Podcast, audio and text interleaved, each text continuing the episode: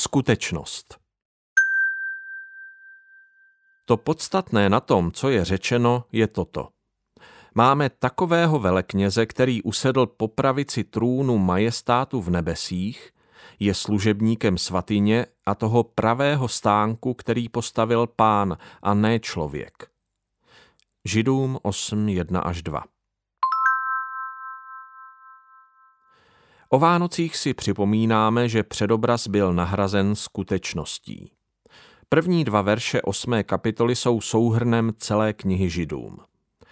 Hlavní myšlenkou je skutečnost, že kněz, jenž předstupuje před Boha jako náš prostředník, aby nás s Bohem usmířil a jenž se za nás modlí k Bohu Otci, už není obyčejný, slabý, smrtelný kněz jako za dnů starého zákona.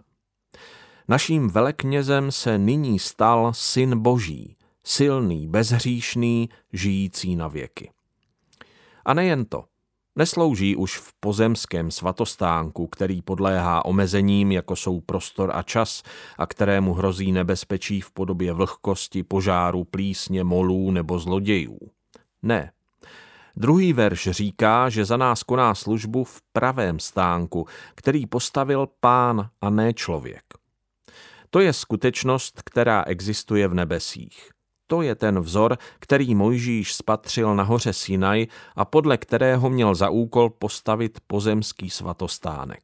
Exodus 25.40 Další úžasnou věcí, kterou se dozvídáme z prvního verše, je skutečnost, že náš velekněz nyní sedí po pravici majestátu v nebesích. To se nepodařilo žádnému ze starozákonních kněží. Ježíš přistupuje přímo k Bohu Otci. Má vedle něj své čestné místo. Bůh jej nekonečně miluje a ctí.